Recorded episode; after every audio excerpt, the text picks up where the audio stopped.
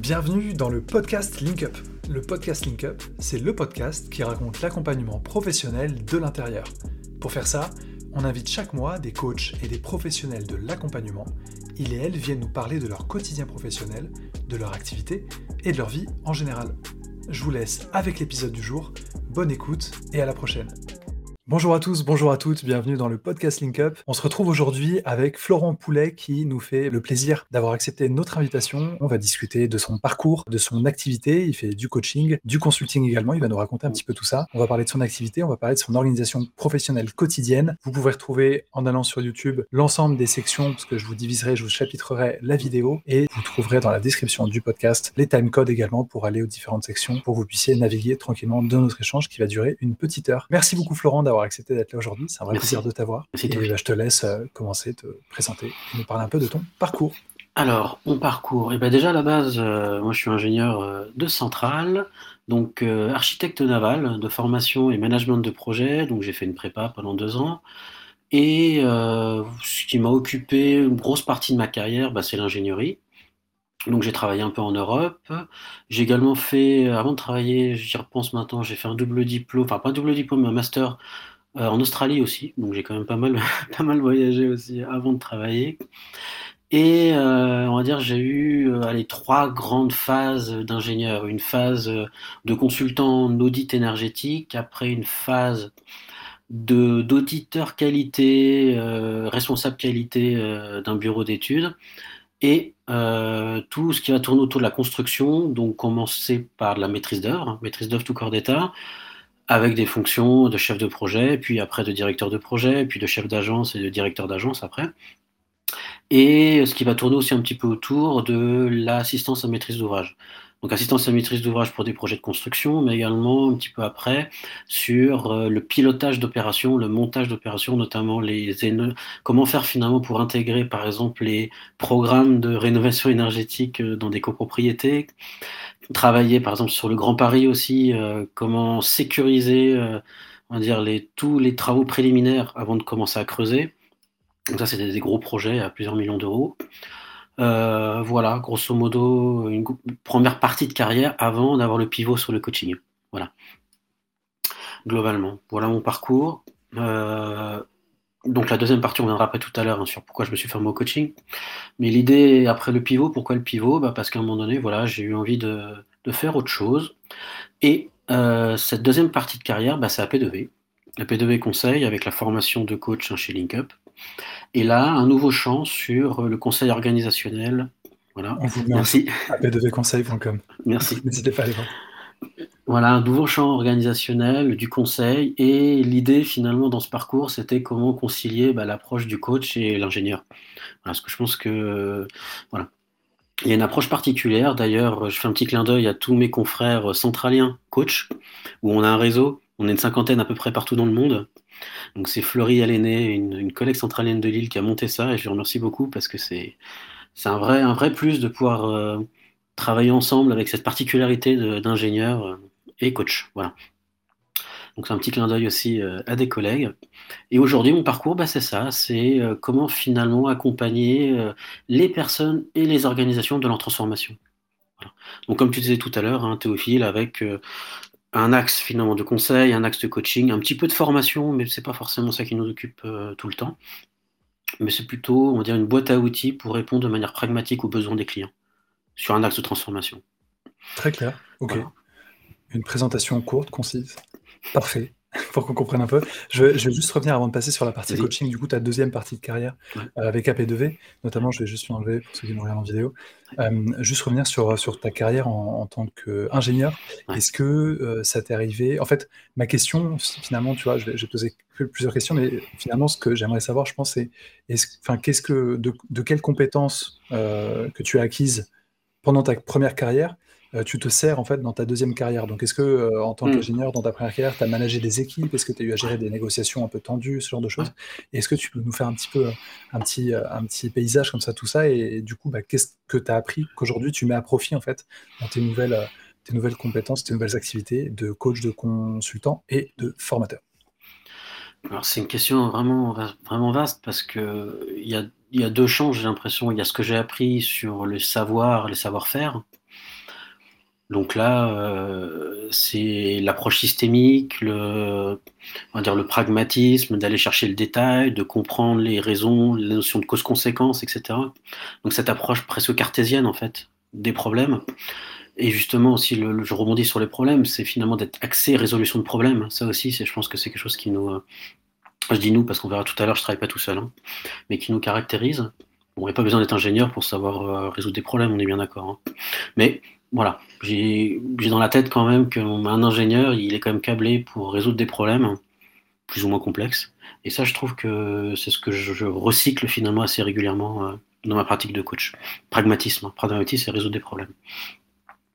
Euh, l'autre point que j'ai pu apprendre et que je recycle finalement, c'est l'aspect management. Tu me demandais si j'avais euh, managé. Oui, j'ai managé des équipes. Alors, des petites équipes jusqu'à des équipes un peu plus grosses sur la fin. Euh, je, pense qu'en fait, ce qui m'a vraiment fait prendre conscience euh, du management, bah, c'est qu'il y a des choses qu'on a beau être euh, malin, on a beau avoir plein de connaissances, bah, il y a des choses qu'on apprend sur le tas en fait. Et, le management, je crois que ça en fait partie. Quoi. Et ça apprend beaucoup l'humilité. Je pense qu'à mes débuts de carrière, j'étais pas assez humble. Et voilà. Alors c'est peut-être le parcours aussi qui n'a pas aidé, hein, parce qu'on nous a souvent dit, voilà, vous êtes les chefs du monde, etc. Puis au bout d'un moment, bah, parfois on y croit. Et, je pense que c'est ça, c'est revenir un peu sur terre parfois que, bah non, il y a, des choses qui sont complexes et, et, le management ramène souvent la réalité finalement. En tant qu'apprenti ingénieur à Centrale, tu veux dire? Ouais, déjà. Mm.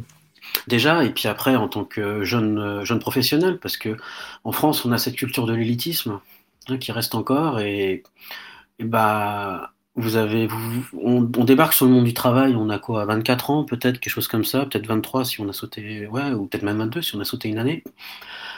Et on est parachuté à des postes, parfois, euh, on n'est pas prêt. Alors on est prêt techniquement, hein, on est prêt parce que, oui, on nous a dit attention, il y a certaines zones, voilà, il faut apprendre comme ça, il y a des techniques, mais il y a, il y a tout ce vernis d'expérience, on ne connaît rien on connaît rien sur l'humain, on connaît rien sur euh, comment finalement faire travailler une équipe ensemble. Il y, a, plein de choses qui manquent. Et quand vous êtes parachuté comme ça à des postes euh, à forte responsabilité, bah, c'est pas que avoir une tête euh, bien faite qui marche. Quoi. Il y a plein de choses qui sont, qui sont nécessaires derrière, qui deviennent même suffisantes. Et voilà, moi je trouve que ça, à mon ça m'a manqué. Ouais, dans la gestion de l'autre, dans la gestion des relations, ce genre de choses. Ouais, et c'est d'ailleurs pour ça que là, avec mes collègues, bah, notamment Fleury, on accompagne euh, les promos à Centrale Lille sur euh, des postures de retour d'expérience. Et on intervient tous les ans en fait pour euh, former, donc avec une posture de coach, hein, donc des, apprentis, des apprentis ingénieurs à Centrale Lille pour les aider justement à prendre conscience, bah, en fait, de ce qui nous a manqué quand on est arrivé sur le monde du travail, notamment sur les savoir-être. Passionnant. Et, ça, tu l'as mis en place euh, directement avec Central, en fait, avec le réseau Central, ou, euh, c'était, enfin, ça s'est passé comment en termes d'implémentation? En fait, c'est Fleury qui avait une, euh, Fleury à hein, hmm. qui avait une connexion avec Central Lille. Et, et, elle a grenouillé un petit peu pour montrer un petit peu ce qu'elle savait faire. Et puis au fur et à mesure, bah, il y, a eu, ce besoin qui, qui, a été dégagé de, de dire en fait, il y a tout un process en fait à Central Lille sur la, la gestion des projets sur deux ans. Et ils sont partis du constat, alors c'est un constat très pragmatique, hein, qu'il n'y avait pas un retour d'expérience qui était fait à la fin du projet. C'est-à-dire qu'en fait, ils passaient deux ans à lancer, monter, réaliser, puis à la fin, pouf, ça s'arrêtait, et puis bah, on ne savait pas, finalement, euh, on capitalisait pas. Et c'est parti de là-dessus. Et Fleury a eu l'idée de dire, le génie même, de dire, bah, ça serait bien qu'on fasse la, connexion avec justement une posture de retour d'expérience, écoute active, feedback, et forcément bah, tous les thèmes liés. Et là, on s'éclate en tant que coach, en fait. Et elle s'est dit, bah, je peux pas y aller toute seule parce que c'est quand même 300 élèves quasiment par an. Et sur le fameux groupe que je parlais tout à l'heure, les 50 centraliens euh, coach thérapeutes, elle a fait un petit appel euh, comme ça, une petite boue à la mer. Est-ce que ça intéresserait certains collègues de, monter avec moi un projet d'accompagnement Puis j'étais disponible, j'avais envie. Et puis on a monté le projet, comme ça on était 5 en 4, 4 initialement, ça fait 3 ans maintenant, et puis là on est 8 maintenant, 7. Voilà. Et on intervient tous les ans. Et du coup, vous intervenez à la fin d'année, c'est ça, à la fin du, à la fin du, des projets d'études en fait, des, ingénieurs, ça. Au début, on intervenait en fin d'année, puis on s'est rendu compte qu'il fallait intervenir avant. Donc maintenant, on intervient au milieu. On commence à intervenir au milieu. En fait, on a trois modules. Une première, un premier module, on intervient au milieu. Après, on les laisse, euh, enfin, premier module, on présente. Après, on intervient au milieu pour les commencer à les faire réfléchir un petit peu, parce que s'il y a des choses à modifier en tant que feedback, c'est bien quand même bah, qu'il reste du temps pour pas le mettre en application. Et, et on intervient à la fin. Voilà.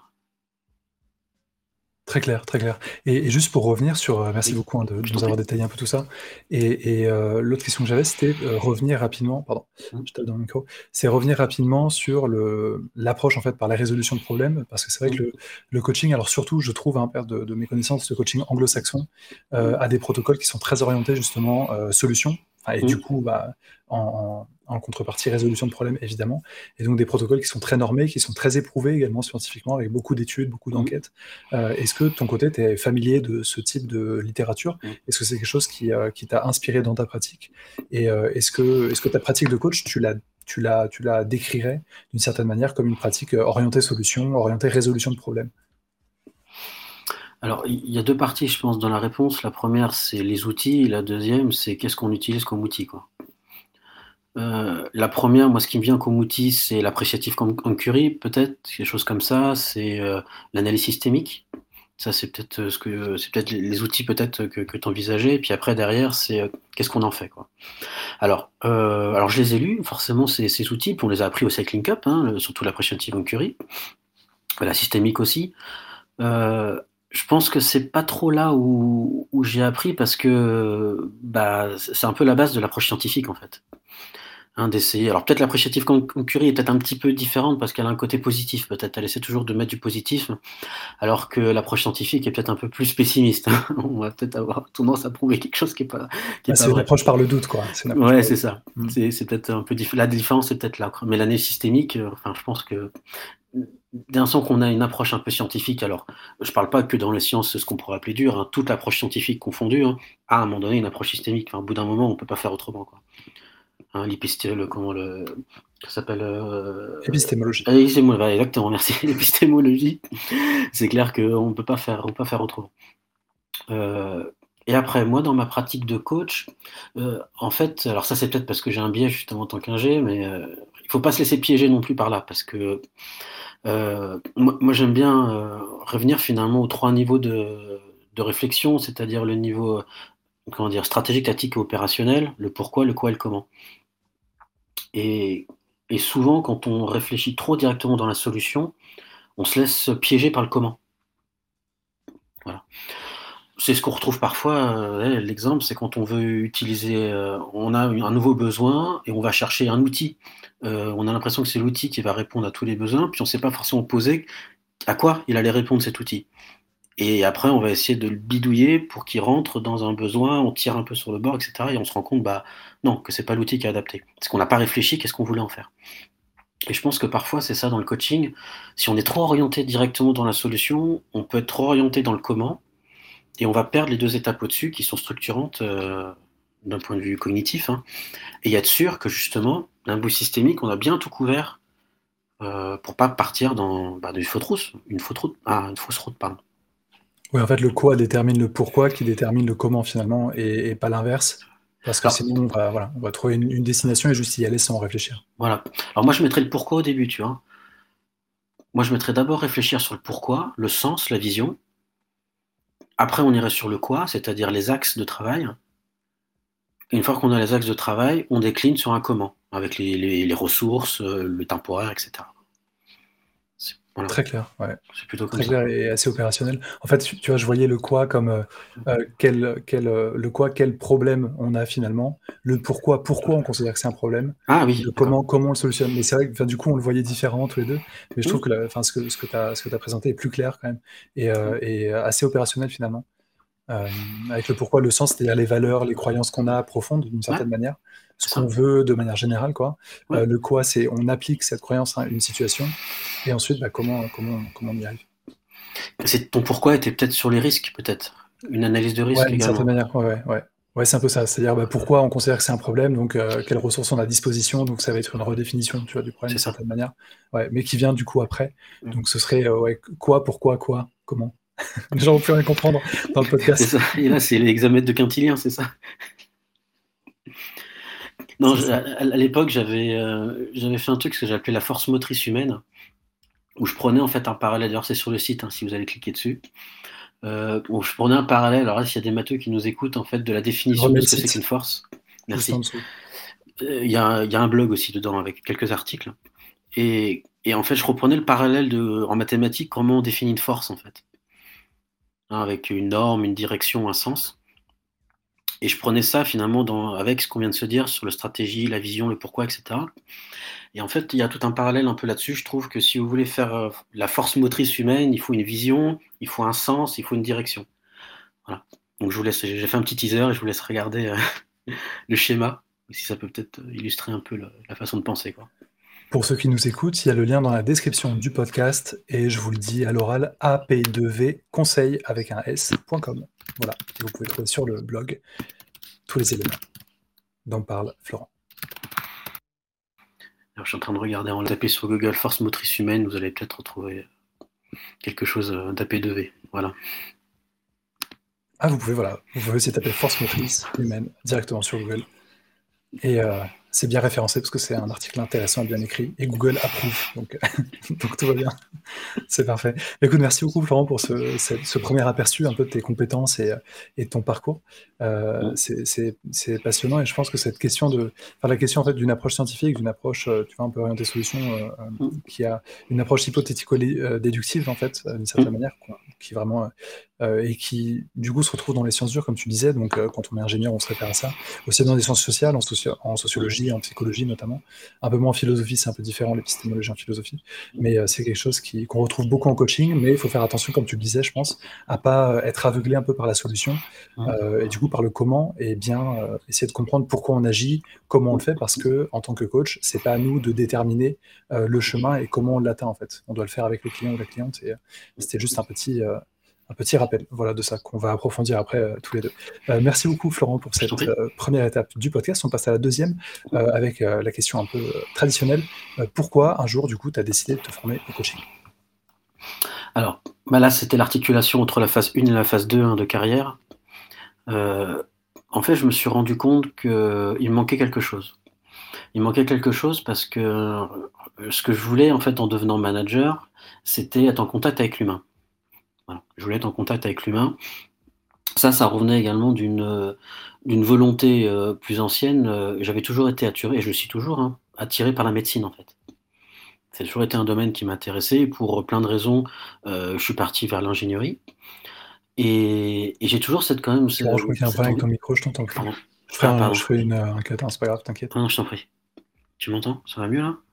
C'est marrant, c'est peut-être moi parce que j'ai l'impression que le son entre de ton côté. Genre, bah c'est pour ça. je, je, vois la barre bouger. Bah oui, c'est pour ça.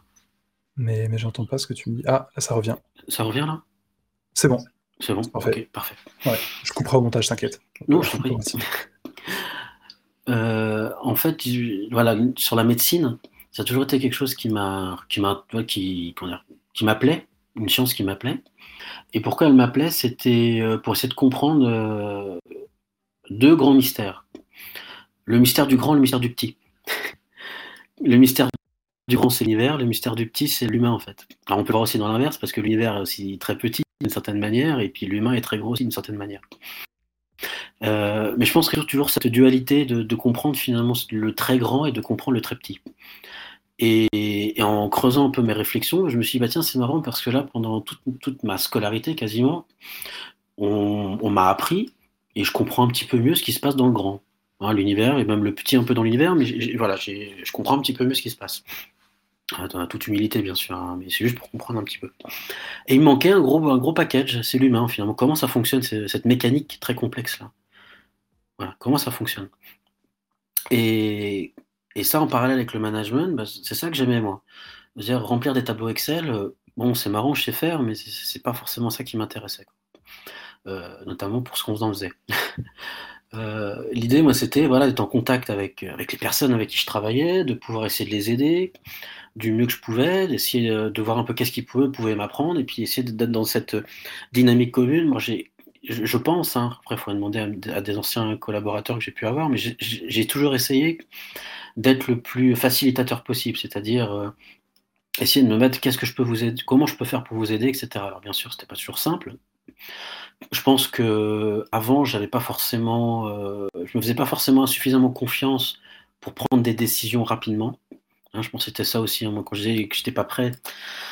La, la, prise de décision rapide, se faire confiance sur une prise de décision, c'est quelque chose qui m'a, qui a été un peu dur pour moi à, comprendre et à avancer dans mon process de manager. Mais j'ai toujours, voilà, toujours cet affect humain en disant non, non, il faut qu'on soit ensemble, qu'on prenne une décision ensemble. C'est pas que moi qui décide, c'est un système parce que moi, je vais engager des équipes, je vais engager des, des, personnes, des ressources et, il faut que tout le monde soit ok avec ça. Et je m'y retrouvais plus en fait je m'y retrouvais plus dans mon poste parce qu'il y avait plein d'autres, euh, plein d'autres paramètres, plein d'autres enjeux qui venaient percuter en fait ça. Et, et la part finalement où je me faisais plaisir, notamment aussi sur la stratégie, parce que j'aime beaucoup réfléchir sur les concepts, sur comment faire les choses bien également, réfléchir les trois, les trois strates qu'on a vu tout à l'heure, comment réfléchir à une meilleure organisation, comment faire les choses bien.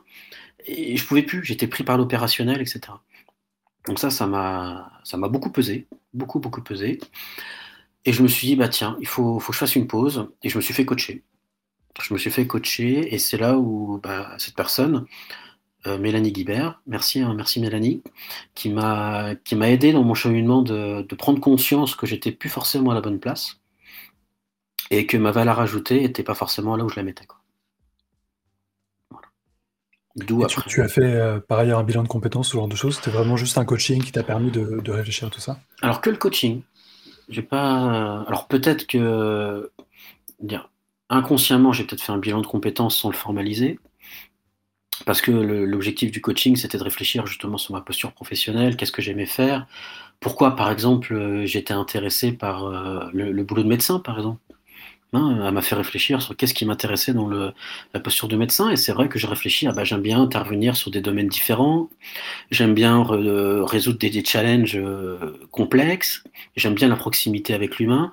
Et c'est là, hop, parallèle, coach consultant. Voilà.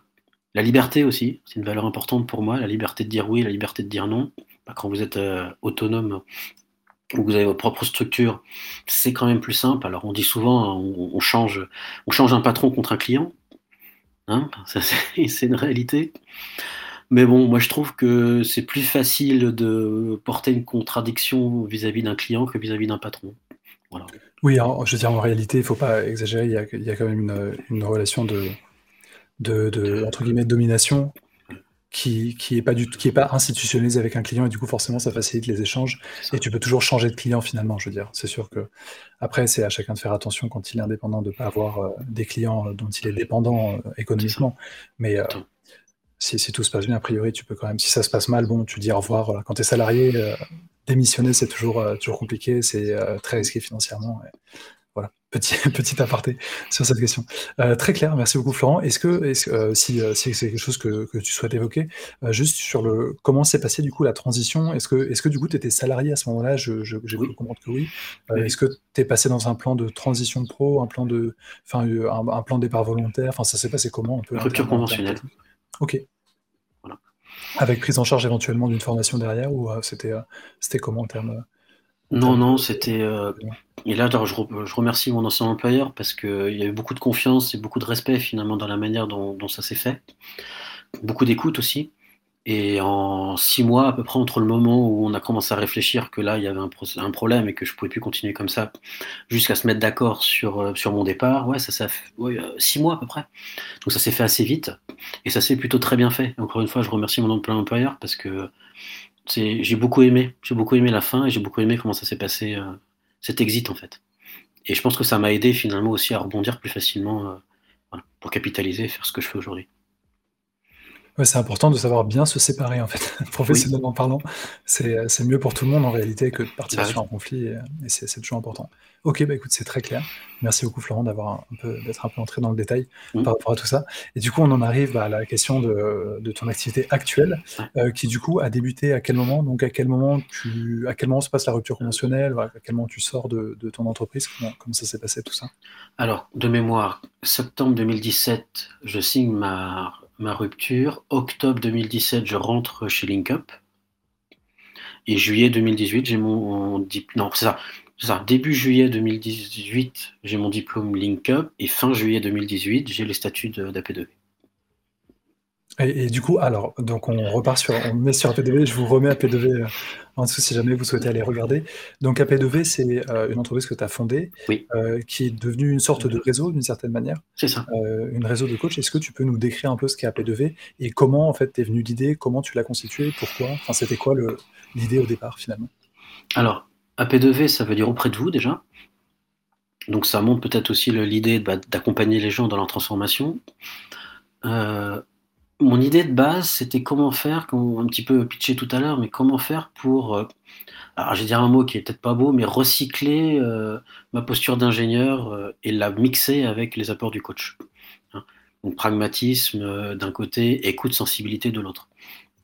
Ça, c'était un peu mon postulat initial, de voir comment, comment finalement ces deux approches pouvaient servir au monde du travail mon, intention de fond et la mission peut-être que, j'ai envie de défendre avec AP2V, c'est de dire euh, on, peut faire autrement pour que le travail ne fasse pas mal en fait.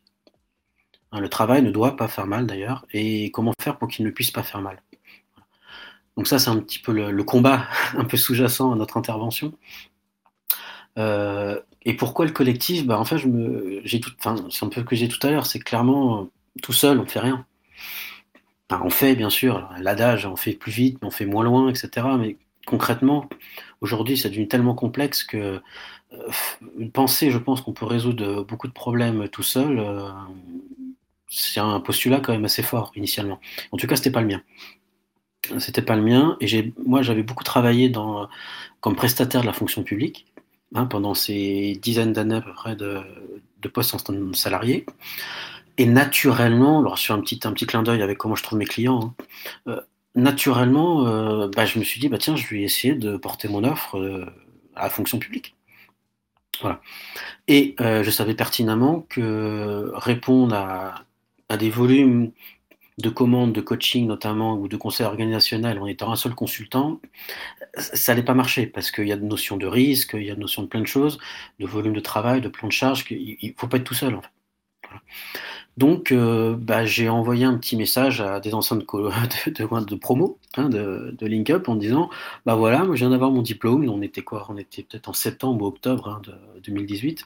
Sachant que tu es sorti en juillet, hein, si je ne me trompe pas. Exactement. Deux, trois mois après, quoi. Voilà, c'est ça. Bah, je me suis passé euh, un mois de vacances pour. Euh, voilà, fêter aussi un peu. Bien mérité, c'est bien mérité. voilà. C'est normal. Pour fêter un peu, puis le temps de remettre un peu les choses au propre. Septembre, il est passé, puis après octobre, bon bah voilà, faut commencer à bosser. Euh, et c'est là où je me suis dit, bah voilà, tiens, j'avais repéré un appel d'offres qui me, qui me plaisait bien. Je dis, bah tiens, on va essayer celui-là.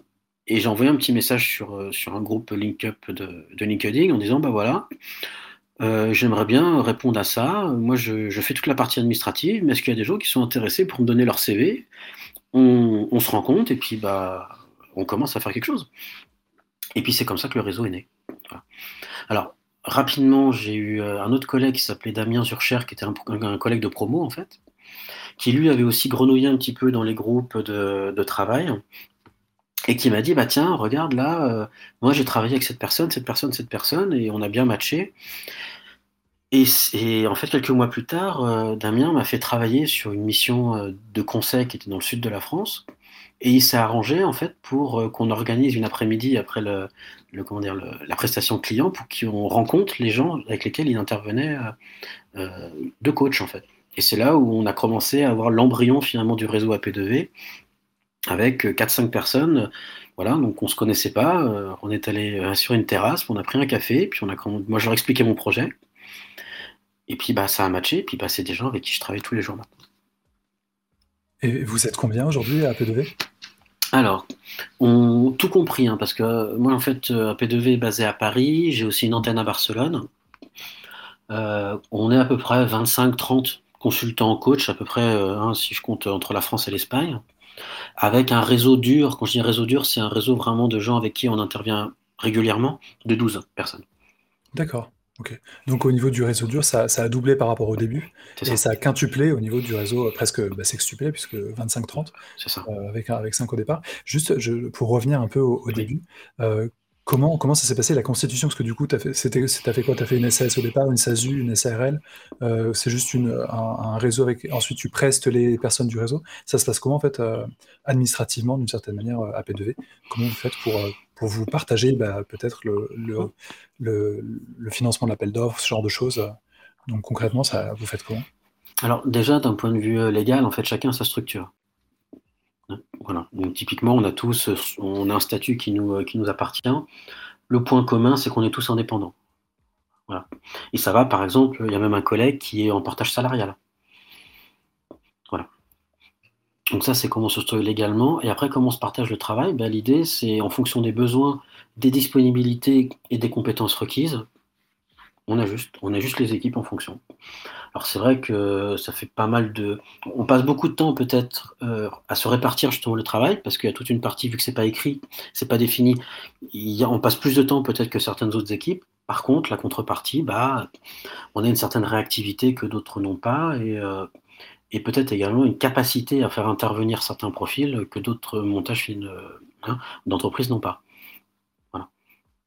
Très clair, très clair. Donc du coup, pour, pour faire partie du réseau AP2V, il faut donc être euh, indépendant ou portage salarial, en tout cas avoir sa structure pour pouvoir, euh, pour pouvoir intégrer. non, non, je t'en prie. Et on a fait un séminaire là en octobre de l'année dernière, donc notre premier séminaire d'entreprise. Donc ça, pareil, c'est aussi une, une, étape importante où on a réfléchi notamment, parce qu'il y a plein de sujets, notamment sur la notion d'onboarding, en fait, comment, faire pour, euh, pour intégrer de nouveaux membres si on avait besoin. Parce que moi, c'est pareil, ça c'est point, un point d'orgue pour moi, c'est de ne pas avoir tout sur les épaules.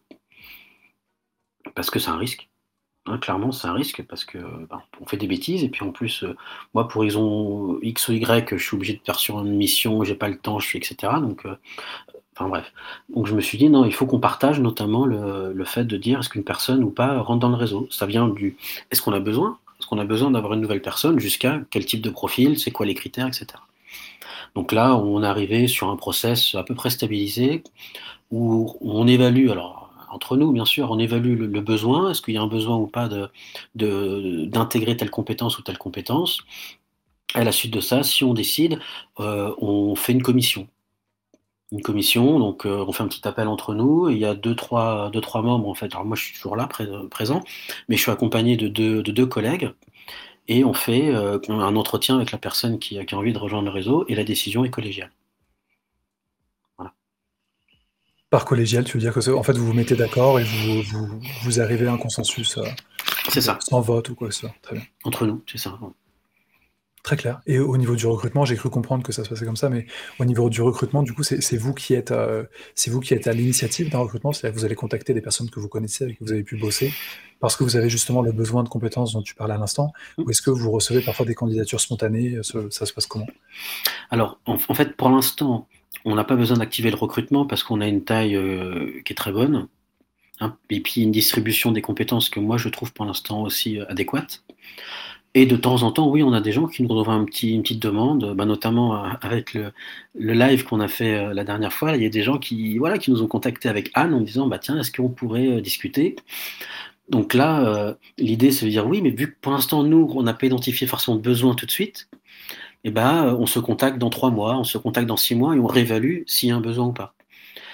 Hein, ça, c'est aussi le pragmatisme aussi. Moi, je n'ai pas envie de faire perdre du temps aux gens. il faut qu'il y ait un besoin il faut qu'il y ait un besoin. Et, c'est intéressant justement dans notre structuration, quand je parlais entre les 12 et les 25, c'est qu'on a deux, on a deux, trois cercles en fait. Le premier cercle, c'est les 12 personnes très proches avec lesquelles on travaille régulièrement. Donc là, il y a une organisation avec des chartes, etc. Donc ça, c'est un un, peu plus sérieux peut-être dans la manière de travailler.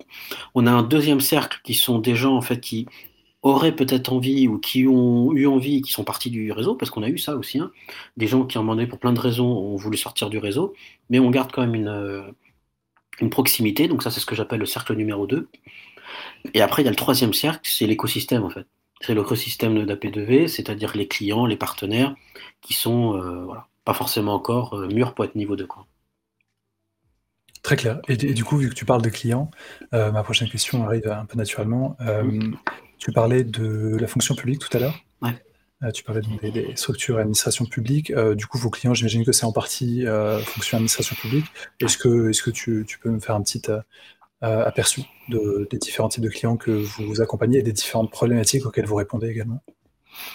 Alors, les problématiques, déjà, c'est des problématiques assez, assez classiques finalement de transformation. Donc, c'est conduite du changement, coaching individuel, coaching collectif.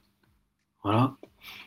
la conduite du changement, ça peut aller de l'implantation d'une nouvelle procédure, par exemple, de gestion de quelque chose, jusqu'à la nouvelle, comment réfléchir à l'organisation d'une direction ou d'un service. Voilà. Le domaine où on touche pas trop, c'est l'informatique. Tout ce qui est lié au SI. La conduite du changement SI, euh, je pense qu'il y a des boîtes qui font ça très bien et, et c'est pas forcément, je trouve, là où on a notre plus-value. C'est pas qu'on sait pas faire, hein, mais c'est que voilà, je trouve qu'on s'éclate plus ailleurs. Voilà. Et puis le coaching, bah, coaching individuel, coaching collectif, euh, que ce soit des agents, des, des managers intermédiaires, des cadres intermédiaires ou des dirigeants. Ça peut même aller jusqu'à la fonction de direction, direction générale, etc. Très clair. Et, du coup, au niveau de la réponse aux, appels d'offres, on en avait parlé un peu dans le live, je me rappelle. Euh, c'est dans le réseau, euh, vous êtes un peu répartis les tâches. Du coup, certains et certaines font, euh, enfin, répondent aux appels d'offres. Et ensuite, vous répartissez le travail en fonction, ça se, passe, ça. se passe comment exactement? Oui, c'est ça. C'est qu'en fait, en fonction des appétences il y a des compétences, bah, il y en a certains qui préfèrent justement être plus dans la production, d'autres qui préfèrent être plus dans l'avant-vente et le commercial. Et bah, chacun trouve son compte. On est peut-être aujourd'hui, on est deux voire trois dans le réseau à, répondre à des, des appels d'offres. Ce qui nous permet de, monter aussi les structures correspondantes en fonction de la co-traitance, sous-traitance, etc. Mmh. Euh, voilà. Et en fonction des, marchés, voilà, de temps en temps, on se dit, bah tiens, là, ça serait bien que, vu le truc, euh, est-ce que tu veux pas porter? Et puis moi, je me mets un peu en retrait, puis réciproquement. En fait, c'est à chaque fois, on réinterroge la, la meilleure façon de faire en fonction du besoin euh, qui nous est porté. Quoi. Très clair. Merci beaucoup pour, un peu la fenêtre ouverte sur AP2V Conseil. Euh, du coup, pour résumer, vous êtes, enfin, AP2V Conseil, c'est un réseau euh, avec des indépendants en fait, qui sont mmh. coachs, consultants et formateurs. C'est un peu les trois profils, trois activités que vous, avez. Avec médecins et psychologue du travail aussi. Ok, ah super, très on A une on a un neurologue. Ouais. Voilà. Donc c'est Jacques, Jacques Borg, qui est ancien, ancien directeur de service au CHU de, de Strasbourg donc médecin neurologue, et Nicolas Beltou, qui est psychologue du travail, docteur en psychologie du travail, qui est sur Bordeaux. D'accord, ok. Donc une équipe vraiment complète, et en fait le but c'était d'aller chercher des personnes qui sont, euh, qui sont complémentaires en fait, pour accompagner tout type de problématiques qu'on trouve dans la fonction publique.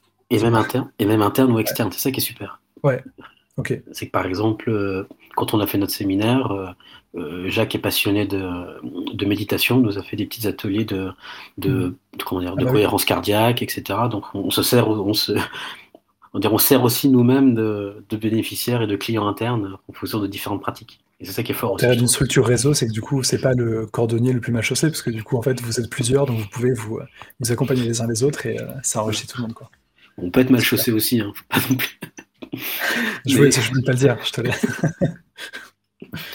Mais non, c'est vrai que c'est un apport aussi vachement enrichissant parce que, bah, pour rester sur l'analogie, c'est le forgeron. On forge mm. quand on devient forgeron, hein, enfin l'inverse. Mais l'idée c'est ça, c'est que aussi on permet, ça nous permet de, vivre finalement ce qu'on ce qu'on fait vivre aux clients. Et ça, je trouve que c'est fort aussi parce que dans la pratique, ben, ça développe l'empathie. Oui, complètement, complètement. Ça permet de mieux comprendre également les, bah, de mieux comprendre ton, ta propre évolution, en fait, je pense, professionnelle, personnelle, et de, de comprendre les, techniques que tu vas utiliser euh, par ailleurs en accompagnement. Donc, euh, ça, je, ça c'est clair. Euh, j'avais une, deuxième question avant de passer, du coup, parce que tu m'as parlé de, des différentes choses que vous mettez en place, donc euh, notamment au niveau coaching, hein, donc coaching individuel de dirigeants, d'équipe, etc. Mm. Je, vais je, te propose qu'on revienne dessus dans deux secondes, euh, tous les deux, avec justement toi, ce, sur quoi tu te positionnes dans l'accompagnement et dans la pratique. Euh, mais juste avant, juste pour une petite pour revenir un peu, donc euh, en octobre 2018, euh, tu, vous démarrez à P2V, donc vous étiez, mm. euh, vous étiez, voilà, vous étiez pardon, 5 ou 6 personnes, 4 ou 5, si je ne me trompe pas. et ensuite, au niveau du développement de l'activité, ça s'est passé. Est-ce que tu peux nous faire rapidement le, la description? Bah, Tu vois, en 2019, c'était comment? 2020, 2021, le Covid, est-ce que ça a eu un impact? Toutes ces choses-là, comment, enfin, entre 2018, octobre 2018 et aujourd'hui, parce que ça a beaucoup, il y a eu une croissance assez, assez grande, j'ai l'impression, de la P2V. Comment ça s'est déroulé un peu sur ces années? Je dirais en escalier en fait. Il y a eu une première année où euh, on a gagné, alors très bon, enfin un très bon message parce qu'on a gagné notre premier contrat privé, enfin contrat, comment dire, euh, marché public. Donc ça, c'est aussi un bon signe parce qu'on entend souvent des rumeurs hein, qu'une entreprise jeune, qui n'a pas de référence ou qui a moins de X années, etc., n'arrive pas à avoir de contrat. Non, c'est ces rumeurs, enfin, je trouve qu'elles sont pas fondées. Enfin, une entreprise, elle avait un an d'existence et on a été pris pour un marché public. Donc, euh, c'est un exemple, ça fait pas la généralité, mais en tout cas, ça existe.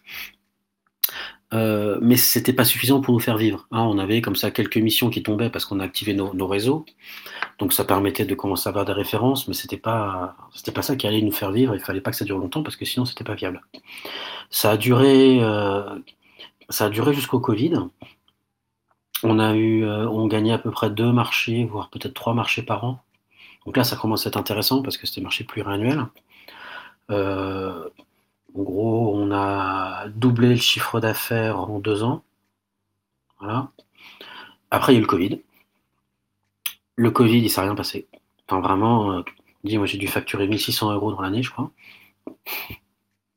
Donc, voilà. Un vrai choc. Un vrai choc, bah, tout, était, tout était figé en fait. Tous les budgets étaient figés. En plus, nous, on ne faisait pas partie des prestations essentielles. Hein, et de fait, on lance pas un programme de transformation en plein Covid. voilà. Euh, c'est le coaching. Je pensais qu'on allait peut-être avoir des prestations de coaching parce que les gens étaient pas bien, parce qu'il y avait de la souffrance. Mais non, même là, euh, en fait, on l'a eu après. Hein. on l'a eu après les, répercussions du, Covid. On les a eu un an, deux ans après. On les a encore aujourd'hui d'ailleurs. Hein. Dans, les demandes, on voit encore que. Parce que les gens ont tenu en fait. Les gens ont tenu, les gens ont tenu, ils ont tenu. Et puis, bah, c'est que maintenant que ça commence à s'écrouler un peu, et puis bah, on commence à découvrir euh, toutes les conséquences. Non, il y, a un, point, il y a eu vraiment un point, d'inflexion, notamment en termes du réseau, c'est que justement, euh, on a profité du moment où on était un peu à l'arrêt vis-à-vis de, des clients pour se structurer. En fait, je trouve qu'on a passé beaucoup de temps entre nous à, réfléchir sur des modes d'organisation. On a fait des documents communs de, comment dire, de, marketing, etc. Enfin, on a passé beaucoup de temps à, avancer en interne ou en externe sur notre structuration. Et quand c'est reparti, là, on avait un outil qui était beaucoup plus mature finalement en termes d'entreprise et de réseau. Et là, ça commençait à décoller. Alors, est-ce que c'était conjoncture, les deux, etc. Mais en tout cas, il y a eu un alignement de planète là. Et on, a eu 2, 3, 4, 5 marchés, un peu coup sur coup. Et on commence à avoir aujourd'hui des carnets de commandes euh, qui deviennent intéressants. Très clair. Ouais, du coup, c'est en termes de, en termes de temporalité, bon, c'est vrai que la période du Covid est assez exceptionnelle, forcément. Donc, euh, mm. on espère qu'on ne revivra pas de crise comme ça mm. euh, très vite. Bon, après, c'est mal embarqué, a priori, mais, on ne sait, on sait jamais. Euh, on, peut, toujours espérer. Et, mais du coup, bon, voilà, c'est deux ans pour, c'était deux ans pour doubler le CA et s'il n'y avait pas eu le Covid, euh, bah, voilà, en fait, ça fait une année perdue finalement, mais que vous avez mis à contribution euh, d'une certaine façon pour, euh, mm. mieux vous structurer et mieux travailler l'outil de travail finalement, mieux organiser l'outil de travail. Et, du coup, oh, ce que, ce que vous avez gagné avec cette réorganisation mm. ou avec cette organisation tout court, cette clarification, c'est quoi? C'est dans l'efficacité, dans la réponse aux appels à projets? C'est enfin, qu'est-ce que, quelle est la valeur ajoutée finalement que vous avez retirée de ce moment-là? Je pense la, la maturité interne en fait tous nos processus de décision, la manière dont on communique, la, mise en commun d'outils, de méthodes. Vraiment une maturité, une maturité en tant d'équipe de professionnels. Pour la réponse commerciale, il y a eu différentes versions de, livrables, hein, de, mémoire technique notamment. On est passé d'une formulation peut-être un peu plus verbeuse, euh, littéraire, à une version un peu plus marketée. Voilà. Bon, ça, ça a joué aussi, mais je pense que c'est pas là où. Le, fond n'a pas changé. Le fond était toujours les mêmes, globalement. Donc, euh, non, enfin, moi, je trouve que là, on s'est vraiment structuré, c'était, c'est nous en tant, en tant que collectif.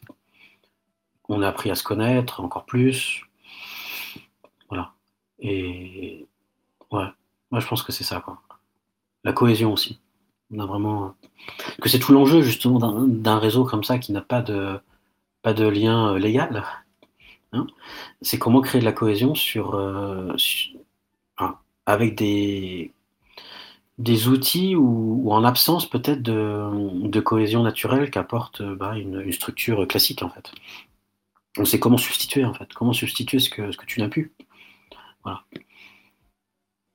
Donc c'est enfin, passionnant, c'est passionnant, mais c'est vrai que ça s'interroge parce que c'est d'autres manières de faire. Oui, bien sûr. Est-ce que, est vous, vous, utilisez des outils euh, organisationnels spécifiques euh, par hasard que vous partagez, des outils de coordination, par exemple, de, euh, type, euh, bon, je, cite ça juste pour l'exemple, mais tu vois, Google Docs, c'est des documents partagés, par exemple, qui permettent de bosser à plusieurs sur un document. Il y a plein de trucs qui existent, il y a Monday, Miro, enfin, il y a plein de choses qui, permettent de bosser ensemble. Notion également, qui est assez connu. Est-ce que vous utilisez ce type d'outils ou, pas particulièrement de votre côté? Alors, on utilise un peu tout, en fait. C'est là, je pense, qu'on a encore un peu de, de maturité à avoir, c'est que chacun en fonction des projets, utilise un petit peu ce qui lui, ce qui lui va bien. Donc j'ai des collègues qui utilisent beaucoup Teams. Par, quand c'est lui qui pilote le projet, on est sur Teams. Euh, on utilise beaucoup WhatsApp aussi avec des groupes hein, pour qu'on puisse euh, échanger entre nous rapidement sur des informations. Bon, moi à l'époque j'avais codé aussi euh, un forum en fait pour échanger des informations sur le site internet d'AP2V. Il y avait une partie qui était un peu cachée qui permettait de se connecter et puis d'avoir un forum entre nous. Pour je m'étais amusé un peu à faire ça. J'ai amusé parce que finalement c'était plus pour moi, j'avais envie de, de, faire un peu d'informatique, donc j'avais fait ça. On, l'a abandonné parce que c'était pas, enfin, c'était pas notre besoin. Euh, là, on travaille avec Google Doc, par exemple, euh, hein, pour des pour des agendas euh, synchronisés. On travaille aussi pour la, la mise en commun de, de certains documents. Euh, je pense qu'il y a une réflexion encore un peu à avoir pour Trello aussi. J'ai oublié Trello, tiens, on utilise Trello aussi parfois. En fait, je pense que moi, j'aime bien, j'aime bien réfléchir pragmatique en fonction euh, de ce qu'on a besoin et, des retours qu'on peut avoir. Concrètement, euh, tant que j'ai pas forcément euh, une vision claire sur ce que les clients nous attendent, quel outil globalement ils veulent qu'on utilise, pourquoi se mettre une contrainte? Hein, donc, euh, si j'ai des collègues qui préfèrent utiliser Teams, bah, j'utilise Teams et puis bah, on roule avec ça. Quoi. Dès l'instant que ça commence à poser problème, si j'ai des collègues qui disent Attends, là, moi je commence à en avoir un peu marre d'utiliser quatre, euh, quatre outils différents, euh, utilisons le même, là c'est plus pareil parce que le besoin il change. Quoi. Mais parce que Miro aussi on l'utilise, par exemple, là, on a besoin de faire des organigrammes pour une nouvelle organisation, bah, on se connecte sur Miro et puis bah, on, fait, on fait des cartes mentales. Quoi. Voilà. Pareil. Euh, je pense qu'il y a, en fait, je pense que sur les 4-5 années là euh, qu'on a qu'on a avancé, il y a, il y a peu de peu d'outils collaboratifs qu'on n'a pas touchés. Je pense, au moins une fois. Surtout, qu'il y en a plein, ils sont tous hyper, assez hyper marketés finalement. Tu vois, si tu penses à Notion, Miro, euh, Slack, qui s'appelle Walling par exemple, Slack, ouais, Discord, Teams, c'est tout. Klaxoon. Il y en a plein, plein. Klaxoon, je connais pas. Et Tello non plus d'ailleurs. Tello non plus. Mais du coup, c'est, moi, je trouve ça, j'ai un peu ce, problème-là de mon côté, tu vois, moi, avec, à LinkUp, c'est-à-dire que j'adore tous ces trucs-là, tu vois, et mm. je fais toujours plein de tests, et, finalement, c'est vrai qu'au début, je pense, quand j'ai commencé un peu à, enfin, arriver aux responsabilités, en fait, à LinkUp en tant que CEO, euh, c'est quelque chose que je m'éparpillais un petit peu, tu vois, mm. euh, dans l'usage d'outils comme ça, et petit à petit, tu vois, ça m'a demandé un petit peu de maturité et un petit peu de mm. temps avant de me dire, bon, ça, c'est juste un moyen, avant de te lancer, parce que ça prend un peu de temps de maîtriser un outil, du coup, moi, je passais, tu vois, 2-3 heures à, à, lire tous les forums, à lire des trucs, sur, à aller regarder des vidéos YouTube sur comment utiliser tel truc. Euh, et, c'est vrai que là, maintenant, je me suis un peu assagi par rapport à ça, je trouve. Mm. Euh, et, du coup, je suis quand même beaucoup plus efficace, tu vois, j'arrive à mieux sélectionner les trucs. Euh, Est-ce que vous avez eu cette, un peu cette courbe d'apprentissage de votre côté ou c'est encore en, c'est encore en, en construction? Je pense qu'on a des outils qu'on avait utilisés, qu'on a, qu'on a mis de côté. Donc, d'une certaine manière, c'est un apprentissage. ouais, je pense que là, on, on, arrive grosso modo à, tourner autour de trois outils. Quoi. Après, voilà, on, j'aime pas les contraintes en fait. Je parle de liberté la dernière fois. Hein. J'aime pas les contraintes, donc moi si, si j'ai un collègue voilà, qui me dit bah tiens utilisons ce, canal-là parce que ça me va bien, que j'ai pas d'autres euh, pas d'autres injonctions ou pas d'autres collègues qui disent bah non je veux pas utiliser celui-là ou celui-là, bon pourquoi dire non quoi? Mais vrai qu'on n'a peut-être pas cette approche, euh, on va dire, euh, globale, d'avoir une stratégie globale sur un outil. Quoi. Ça, on l'a pas, pour l'instant. Mais finalement, je pense que ça, répond aussi à une, manière que vous avez de voir l'activité, qui est ce que tu dis, c'est-à-dire que euh, s'il n'y a pas besoin de ce succès de contraintes, il n'y a pas besoin d'en créer artificiellement, en fait, et ça permet d'être plus souple et d'éviter des frictions et des tensions, en fait. Donc c'est assez logique. Bah, merci beaucoup pour ces côtés un peu organisationnels.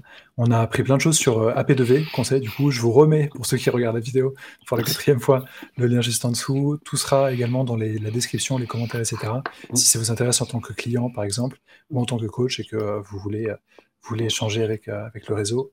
on a parlé tout à l'heure des, questions de recrutement, etc. Donc n'hésitez pas également.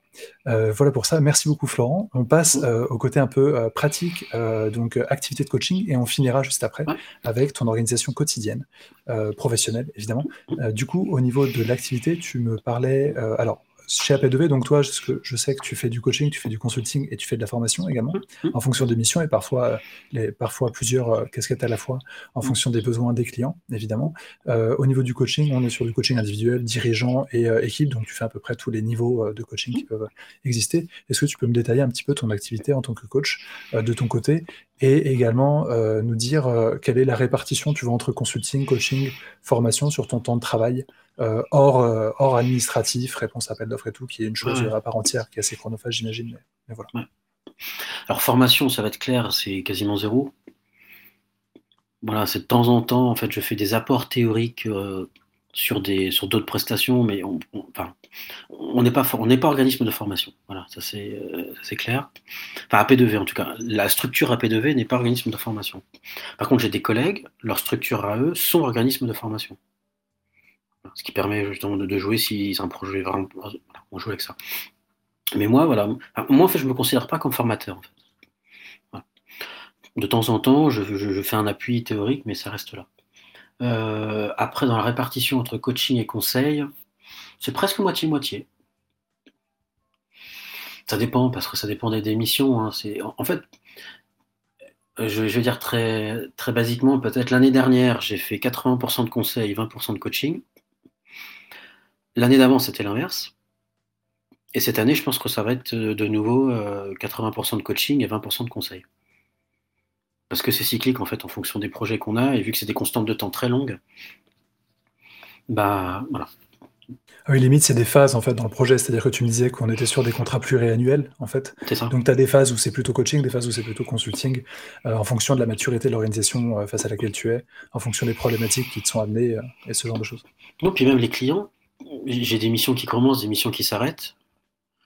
Et je sais pas, c'est pas moi qui maîtrise, mais là, j'ai l'impression qu'il y a une sorte d'équilibre de systémique hein, que je maîtrise pas, mais qui est en train de se mettre en place. Où il y a des années où on nous demande plus de faire de coaching et des années où on nous demande plus de faire euh, de conseils. Dis parce que là, on vient de commencer une nouvelle mission là pour, pour une région.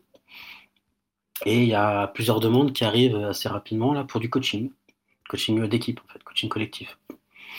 Et en parallèle, je suis en train de terminer, de terminer des missions de conseil. C'est pour ça que je dis c'est.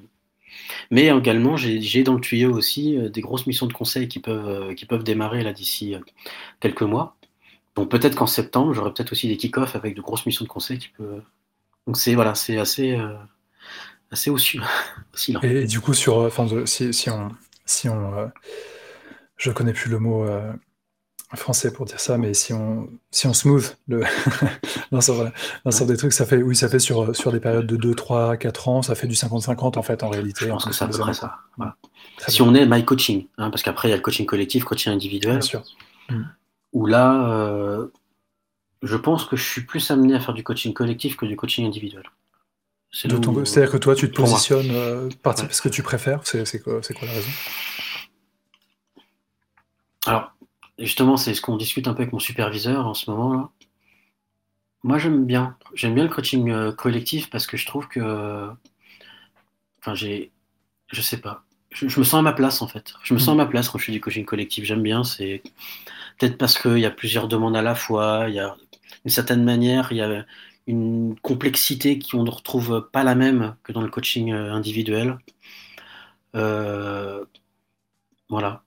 Et, c'est vrai que de plus en plus, je me dis, tiens, ça serait bien là euh, que je me prenne un petit peu de coaching euh, individuel. Donc pour ça que là, j'essaie de temps en temps de, quand il y a des demandes, j'ai des collègues, euh, bon allez, vous me le laissez celui-là. voilà. Des fois, c'est, bah, de façon pragmatique, c'est un petit peu comme ça aussi entre nous. Mmh. Parfois, hein, en fonction des, hein, on, forcément on croise en fonction des besoins, des, des thématiques, des demandes, ça résonne. Hein. Et c'est vrai que parfois on se dit, bah tiens, celui-là, là, je le sens. J'aimerais bien y aller faut que ça fasse un plaisir aussi. Hein. Oui, ensuite, c'est de, la, de la négociation, c'est de la vis-à-vis des membres du réseau, je veux dire. Vous vous, vous, euh, vous, répartissez le travail de manière, mmh. de manière négociée et souple, quoi, et fluide. Et puis c'est presque en fait même dans nos valeurs. Un jour on, avait, on a réfléchi sur les valeurs. Il y a, y a la valeur joie qui est arrivée euh, assez rapidement. Mm. Pour nous c'est important. Il faut qu'on puisse continuer à se sentir joyeux quand on travaille. C'est vrai que c'est une, une valeur importante et euh, je pense que je la mettrai un petit peu en exergue du podcast. Tiens, Ouais. la valeur joie est importante, dans- notamment dans le coaching, quand on accompagne Ouais. des gens. Euh, très clair. Bah, écoute, merci beaucoup Florent pour, pour ces éléments. Euh, Merci à toi. je, tu as, évoqué quelque chose à l'instant sur lequel je veux juste revenir avant de passer à la question de l'organisation quotidienne. Euh. C'est la question de la supervision. Ouais.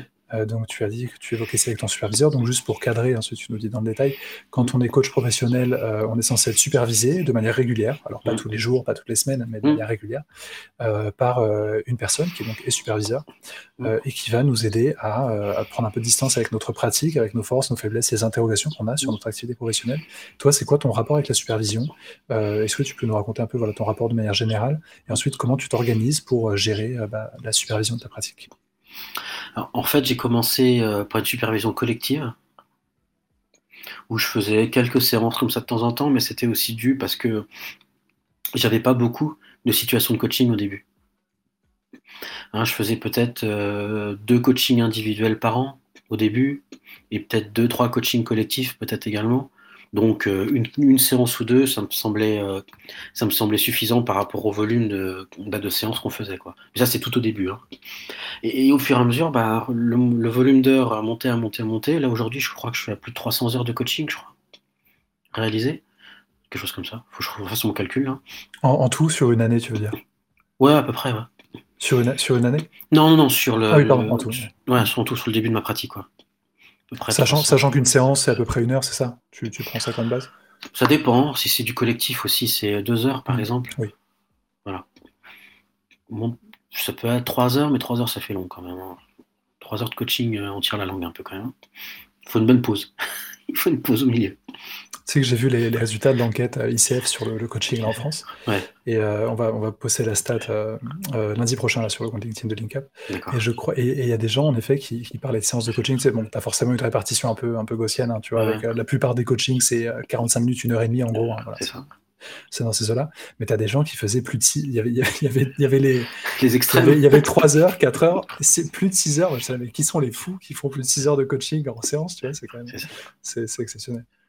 Bah, la question qui me vient, c'est est-ce qu'ils font vraiment du coaching? Parce que.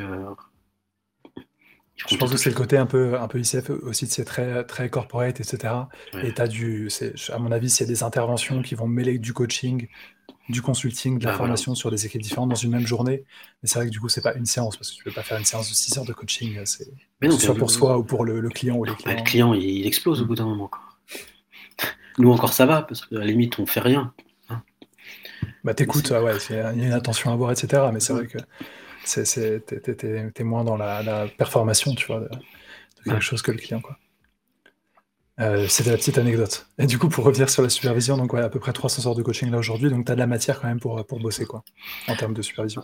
Et, et en début d'année, là, j'ai j'ai eu le besoin, enfin non, l'année dernière, donc ça fait un an maintenant, j'ai eu, j'ai eu le besoin de, de basculer sur la supervision individuelle. Donc maintenant, là, je suis en supervision individuelle. Et, euh, et on garde encore un peu de supervision collective entre nous parce que, en, fait, on en fait presque tout le temps. Par exemple, là, ce matin, je termine une, sé- une séance de coaching avec, euh, euh, avec un client collectif. Et ben, j'ai une collègue, en fait, on, a réparti un peu à deux l'intervention. Un, coup c'est elle, un coup c'est moi. Et ben, juste après, je l'ai appelé parce qu'il y a un truc qui est venu lors de la séance et puis on en a discuté. Donc, tu vois, c'est presque une, une séance de supervision en, en interne, quoi, entre pairs, en fait. Voilà. Donc, ce qui permet aussi le réseau. Mais, mais, aujourd'hui, là, j'ai un- une supervision individuelle et, ouais. et ça fait un an. Ouais, ça, ça fait un an que j'ai eu besoin de, d'avoir ça. Et, et en fait, je, suis- allé sur le terrain de la, psychologie, en fait. Qu'en fait, mon superviseur, c'est un psy. Voilà. Parce que euh, je voulais sortir un peu de l'entre-soi du coaching. Je m'étais dit, voilà, et puis je sais, je dis, voilà, si, un, un peu la pensée d'Einstein, tu sais, qui dit, euh, si vous voulez résoudre un problème, on peut pas le résoudre avec la même intelligence qu'il l'a créé. Donc je me dis, euh, voilà, nous on fait du coaching, mais ça reste un peu bébé par rapport à la thématique de la psychologie. Bien sûr. Donc, c'est pas une sous-branche, mais c'est vrai que je veux dire, là, beaucoup des, outils et des processus, des protocoles qu'on utilise en coaching sont tirés de la psychologie. Après, on va y appliquer une posture différente et, ça. et des, méthodes différentes. Et je me dis, bah, vu que moi j'interviens sur un champ, mais on n'est pas expert de ce champ-là, on l'utilise, mais c'est pas notre champ. Nous, on a un champ d'expertise bien défini, hein, qui est un mélange de tout plein de trucs. Ça, c'est ça notre expertise. Mais la branche vraiment psychologie, là, il y a toute une ramification qui, nous dépasse. Et je me dis que là, c'est intéressant d'avoir vraiment un expert, en fait, quelqu'un qui, pour le coup, c'est son métier. c'est pour ça que moi, je, me sens bien avec un superviseur psychologue, en fait.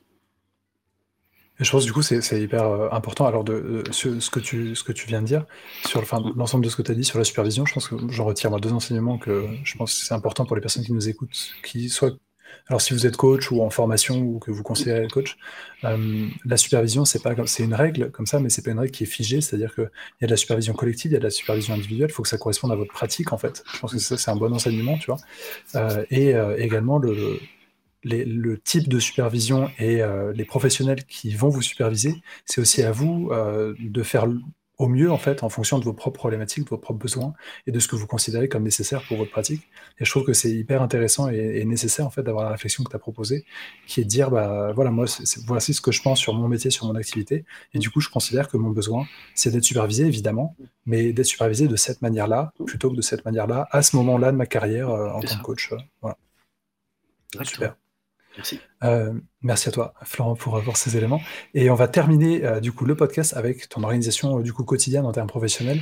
en fait, la question que je pose en général, c'est bah, sur la supervision, sur tout ce qui est auto-évaluation, tout ce qui est prise de notes, tu vois, ce, type de choses un peu concrètes comme ça. C'est-à-dire avant des séances de coaching, par exemple, est-ce que tu relis tes notes de la séance précédente? Est-ce que tu les relis la veille? Est-ce que tu les relis pas du tout? Est-ce que pendant la séance, tu notes des choses? Est-ce que tu notes après la séance? Il y a plein de questions comme ça, tu vois, en termes d'organisation vraiment concrète. Du de la recueil de matériaux pour travailler. Euh, comment tu t'organises de ton côté euh, au niveau de l'activité coaching en tout cas?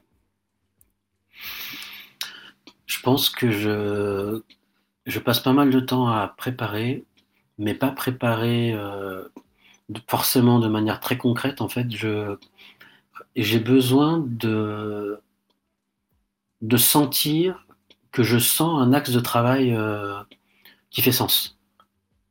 J'utilise beaucoup l'intuition en fait. C'est-à-dire qu'en fait, euh, en fait, c'est les deux. C'est qu'en fait, je vais utiliser le cognitif pour essayer d'accumuler plein, plein d'informations, de contexte, tout ça, tout ça, tout ça, j'assimile, j'assimile. Je vais le passer en revue, et mon filtre, c'est l'intuition, c'est l'instinct, etc. Et à un moment donné, quand j'arrive à une combinaison où je sens que ça fait clic, et tiens, c'est là qu'il faut que je commence. Et là, c'est ma ligne d'entrée. Hein, c'est ce que disait euh, comment dire, Eric Berne, qu'est-ce que vous dites après avoir dit bonjour? Moi, c'est un peu ma première question. Pour moi, ce qui est fondamental, c'est comment je vais accueillir mon client, en fait? Par quoi je vais l'accueillir, en fait? Je vais lui serrer la main, je vais dire bonjour, je vais plutôt être ouvert, plutôt fermé. Qu'est-ce que j'utilise pour, euh, Voilà, la première question. pour moi, ça, c'est vraiment le cérémonial. C'est ça qui est important. Parce que je trouve que c'est ça qui va déclencher un peu tout, en fait. Et après, c'est. Après, je lâche prise, quoi. Après, je laisse prise, je me laisse, je me laisse prendre par le coaching, je pense plus à rien que ce que le client me, me renvoie est ce que ça me fait penser? Et après, c'est là où j'utilise vraiment, mais là, je peux vraiment partir euh, du, tout. Enfin, je, je, me mets aucune limite pratiquement. Par exemple, un jour, on s'est retrouvé dans une salle avec des clients. Euh, on est parti, moi j'avais une idée, c'était de les faire travailler un peu sur un papier craft avec des stylos, etc. je ne sais plus pourquoi, à un moment donné, je me, suis retrouvé à, tourner la tête parce que j'étais en train d'essayer de réfléchir à ce qu'il venait de me dire et, qu'est-ce que ça résonnait. Et puis, il du coin de l'œil, je me suis rendu compte que derrière moi, j'avais un tableau blanc. Et je me dis, tiens, tableau blanc, eh, si je prenais un stylo, que j'allais écrire sur le tableau blanc. Et finalement, je me suis retrouvé à faire un coaching en utilisant le tableau blanc, en reprenant des mots que les clients me sortaient. Je mettais des mots comme ça qui me venaient, qui me semblaient importants. Et après, à la fin, je leur disais, bah, attendez, bah là, vous voyez, là, j'ai marqué 4-5 mots au tableau, euh, est-ce que ça vous parle? Et finalement, j'en ai utilisé une technique de coaching euh, vraiment enfin, spontanée. Les notes, c'est pareil. Parfois, je peux être euh, très prolixe à prendre beaucoup, beaucoup de notes. Parfois, je peux faire un coaching sans prendre une note. C'est Là, j'ai pas de règle. Par contre, j'ai toujours mon matériel à côté. J'ai toujours une petite boîte. Je sais que, j'ai... si j'ai besoin, je sais que j'ai tout mon truc à côté. En fait, tu t'es fixé un cadre ou enfin moi je, le comprends comme ça en fait. Tu me dis si, euh, si mon interprétation te semble correcte. Tu t'es fixé un cadre qui est euh, déjà c'est moi qui définis le, le démarrage en fait. C'est moi qui donne la couleur du moment. Euh, et ensuite, par contre, je me repose sur bah, mon intuition experte, en fait, d'une certaine manière, et je me dis que, enfin, c'est un peu la, ce qu'on dit en coaching, c'est qu'on a une posture haute sur euh, le cadre, c'est-à-dire qu'on fixe le cadre, en effet, et une posture basse sur le contenu, c'est-à-dire que, en fait, la personne qui a le lead de l'accompagnement, c'est plutôt le client ou la cliente en coaching, euh, à l'inverse de la psychanalyse, par exemple, ou de la psychologie pas, pas humaniste, pour le coup. Euh, qui est plutôt proche du coaching à ce niveau-là, mais la psychologie plus euh, traditionnelle, mm. où vraiment on va, on est un sachant qui va bah, voilà, faire faire voyager un peu euh, le patient. Mais je me perds un petit peu, je suis désolé. mais du coup, voilà, tu, tu, te dis, moi, je fixe ce cadre et ensuite, par contre, je laisse faire. Et par contre, moi, j'ai mes éléments qui sont là et je suis libre, en fait, finalement, dans ce cadre, d'évoluer un peu comme je le sens, comme je le ressens, en mm. fonction des besoins que je perçois du client à un moment donné. Quoi. Ok. Très clair, très clair. Je pense que c'est une bonne, euh, une bonne manière de terminer cet échange, ce petit, ce petit épisode du podcast. Est-ce que tu as, as, un mot de la fin, Florent, euh, de manière générale Je te laisse la parole. Le coaching, c'est la vie? Non, c'est pas ça. Ça, c'est un beau mot de la fin, ça. tu veux, si tu veux un deuxième, je te, je te donne un deuxième aussi. Non, euh, merci. Merci. Merci à tous celles et ceux qui nous écoutent et merci à toi, Théophile. Voilà, c'est un, un bon échange et merci beaucoup. Bah, merci beaucoup toi Florence, c'était un vrai, un vrai plaisir de passer cette petite heure avec toi. Mm. Et euh, merci beaucoup également à ceux qui nous écoutent, à celles qui nous écoutent, qui ont téléchargé le podcast, qui nous regardent sur YouTube. Ceux qui nous regardent sur YouTube, on vous fait coucou. C'était un plaisir d'être avec vous. Euh, je vous mets de mon côté tous les liens, euh, du coup le lien de, du site, je vais le remettre au cas où, comme ça, ap2v conseil avec un s.com. Le lien sera dans la description du podcast euh, audio, il sera dans la description de la vidéo YouTube et on relaiera un peu tout ça de toute façon. Euh, on a évoqué un article du blog qui s'appelait, Florent, je te laisse me rappeler le, nom de l'article. Alors, c'était, ça parlait de la force motrice humaine. Voilà. Ouais, qui s'appelle Force Motrice Humaine. Donc n'hésitez pas à aller le voir euh, si, euh, si, vous voulez un peu le contexte d'une de, partie de l'échange. Euh, je rappelle que AP2V Conseil, du coup, c'est un réseau de coachs qui sont par ailleurs indépendants. Vous répondez à des appels d'offres, notamment et en, en, en, grande majorité, j'ai l'impression, dans le public, en tout cas. Et vous faites du coaching et du consulting.